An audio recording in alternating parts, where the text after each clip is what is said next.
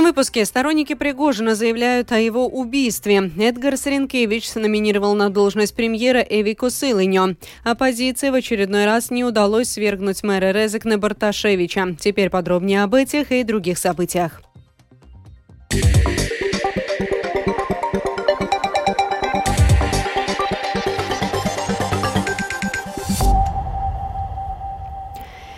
После крушения в Тверской области частного самолета, принадлежащего главе ЧВК Вагнера Евгению Пригожину, появляются разные версии причин произошедшего. Между тем, приближенные и поддерживающие ЧВК Вагнера заявляют, что Пригожин был убит и предупреждают о последствиях. Тему продолжит Рустам Шукуров.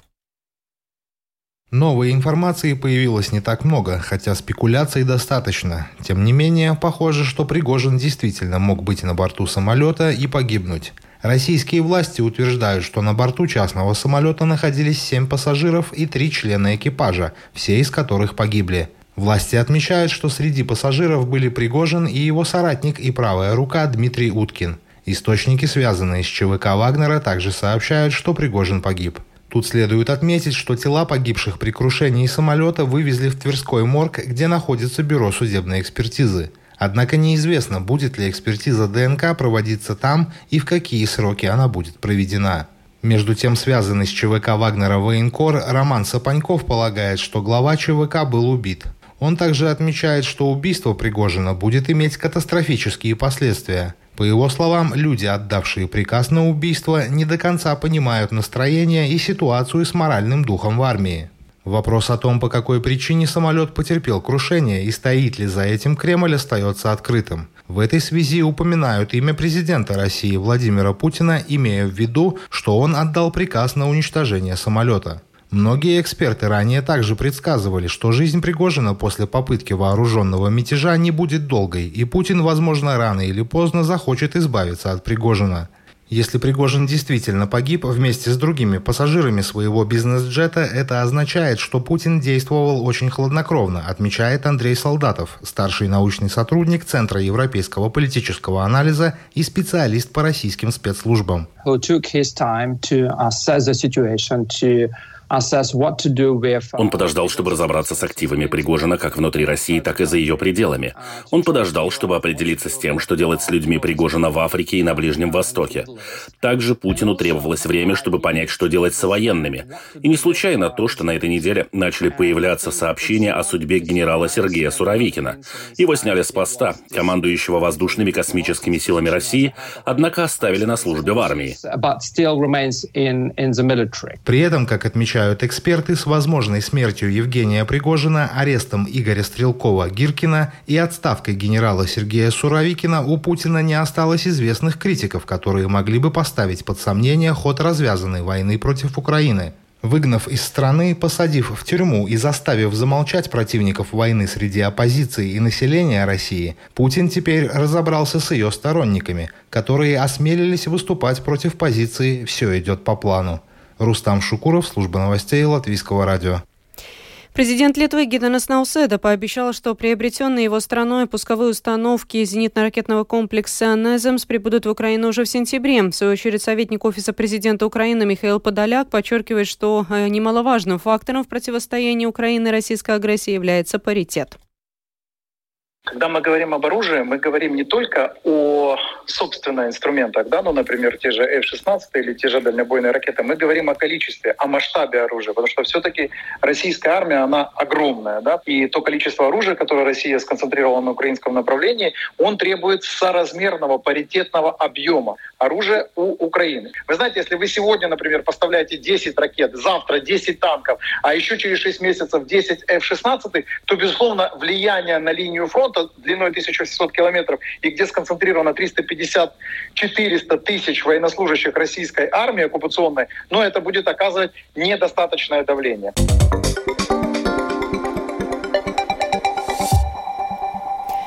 Сегодня президент страны Эдгар Сренкевич номинировал на должность премьер-министра Латвии Вику Сылынью, чью кандидатуру на этот пост выдвинуло «Новое единство». Этому предшествовала встреча президента Сылыни в президентском замке. Подробнее об этом в сюжете Михаила Никулкина.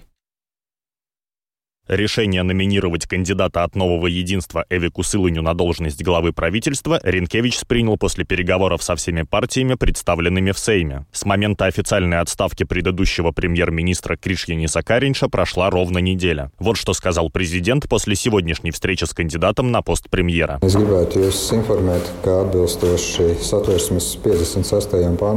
Хочу сообщить, что в соответствии с 56 статьей Сатверсме я подписал распоряжение номер 2 в котором призываю госпожу Силиню взять на себя обязанность составления Кабинета министров. Я уверен, что госпожа Силиня может справиться с этой задачей в достаточно короткие сроки. Уверен, что ее опыт и знания, полученные во время того, как она занимала предыдущие посты, послужат хорошим началом для того, чтобы создать работоспособный Кабинет министров.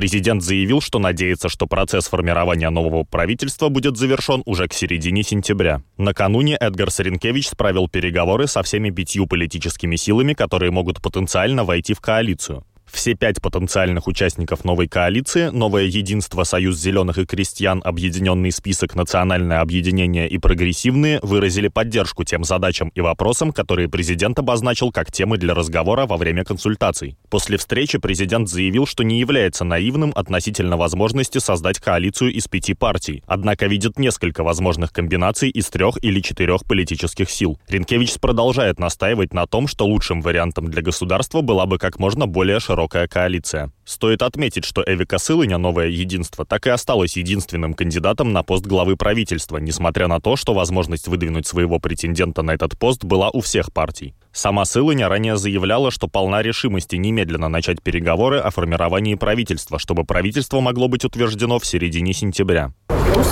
Я начну переговоры со всеми пятью сторонами, и тогда мы довольно легко поймем, кто с кем не готов работать, и продолжим с теми, кто готов работать вместе. Понятно, что национальное объединение заявило, что они не заинтересованы в сотрудничестве с прогрессивными. Поэтому ли они не откликнулись на мое приглашение на первую встречу, мне трудно судить, проконсультируемся.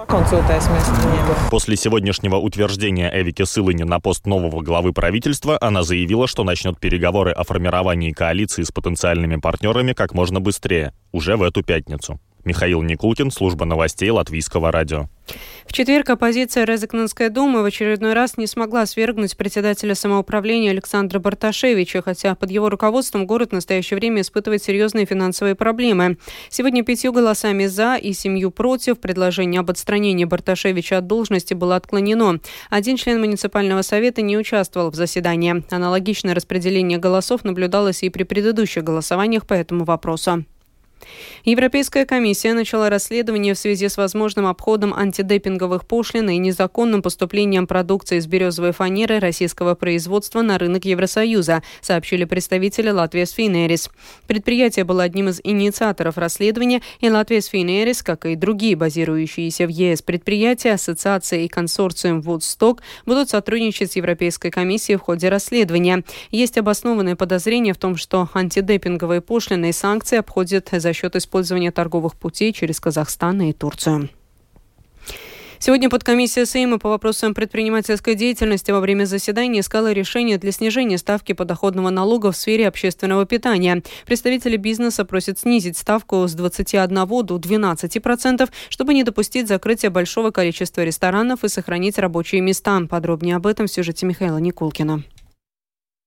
Пандемия коронавируса и кризис энергоресурсов, начавшийся после полномасштабного вторжения России в Украину, сильно отразились на сфере общественного питания в Латвии. Закрылось множество заведений, работавших в стране многие годы, и, как следствие, множество людей потеряли работу. Только за последнее время о закрытии объявили такие крупные и известные заведения, как Винсентс, Чарлстонс и Монтеросо. Представители отрасли уже неоднократно просили снизить ставку подоходного налога до 12%. Так уже поступила соседняя Литва. Для поиска возможного решения этой проблемы сегодня было организовано заседание, на которое были приглашены представители министерств, отрасли питания, а также представители Латвийской ассоциации гостиниц и ресторанов. Президент ассоциации Андрис Калниш рассказал, что с их стороны был предложен вариант временного снижения ставки НДС на два года. Однако Министерство финансов было против и предоставило лишь сухой расчет потерь от этого шага, назвав цифру в 39,5 миллионов евро. При этом не были рассчитаны возможные положительные эффекты от снижения ставки налога. Поэтому, по словам Калнинша, никаких общих знаменателей с Минфином найти не удалось.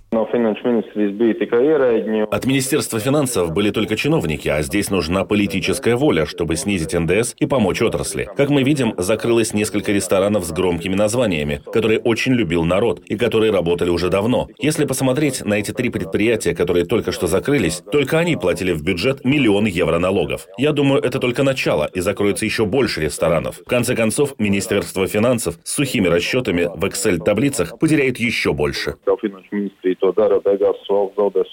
В том, что снижение ставки НДС для отрасли общепита до 12% может может быть и положительный эффект, согласен и председатель подкомиссии Артур Сбутанс, Национальное объединение. То, что мы услышали в расчетах Министерства экономики, что у этого снижения ставки НДС есть и позитивный эффект. И в нескольких странах после временного введения этой сниженной ставки происходит рывок. Потому что появляются средства, появляется вместе с этим и возможность открыть новые заведения или платить полноценную официальную зарплату и выйти из теневой экономики. Это, естественно, впоследствии генерирует доход для государства. По словам Артурса Бутанса, сфера общественного питания в Латвии сейчас находится в особенном положении, и это требует особенного подхода для решения проблемы. То, что прозвучало во время сегодняшнего заседания, это то, что с необходимостью поддержки отрасли согласны все стороны. Если не через снижение НДС, то другим путем. Правда, конкретные альтернативные варианты в этот раз не прозвучали. Теперь всем сторонам даны три недели на то, чтобы подготовить свое видение ситуации и предложения для решения проблемы. Михаил Никулкин, служба новостей Латвийского радио. До 28 августа жители Венспилса могут подать заявку на пробное занятие и вместе научиться сортировать органические отходы. С таким приглашением выступило муниципальное предприятие Венспилс Лабия Картошинес Комбинатс, которое планирует привлечь к пробной кампании владельцев частных домов, предприятий и жильцов многоквартирных домов, поясняет заместитель начальника отдела санитарной очистки предприятия Инна Самичула. Э, Наша компания называется «Сортируй биологически». Мы готовимся к обязательной сортировке биологических отходов в следующем году. Давайте начнем с испытания, давайте научимся сами, посмотрим, как это сделать и как будет вести жителям. Хотя мы объявили о пробах только в понедельник, уже подали заявки интересующиеся люди. Интерес в основном со стороны частных домов. Есть кафе, это наша целевая аудитория, в том числе и многоквартирные дома. В отличие от зеленых отходов, для сбора которых используются маркированные зеленые пакеты, для сбора пищевых и кухонных отходов будут установлены коричневые контейнеры. Коричневые контейнеры имеют по бокам небольшие отверстия, обеспечивающие воздухообмен.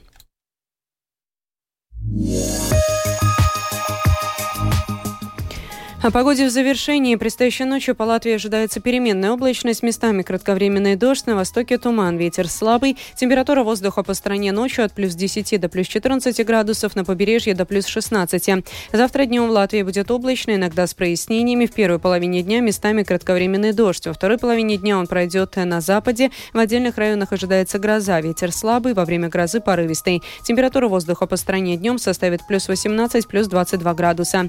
В Риге будет облачно, иногда с прояснениями. Завтра вечером кратковременный дождь, ветер слабый. Температура воздуха ночью в столице составит плюс 12, плюс 14 градусов, днем около плюс 20. Медицинский тип погоды второй благоприятный. Это была программа сегодня в 19-24 августа. Продюсер выпуска Дмитрий Шандро провела Екатерина. Yeah.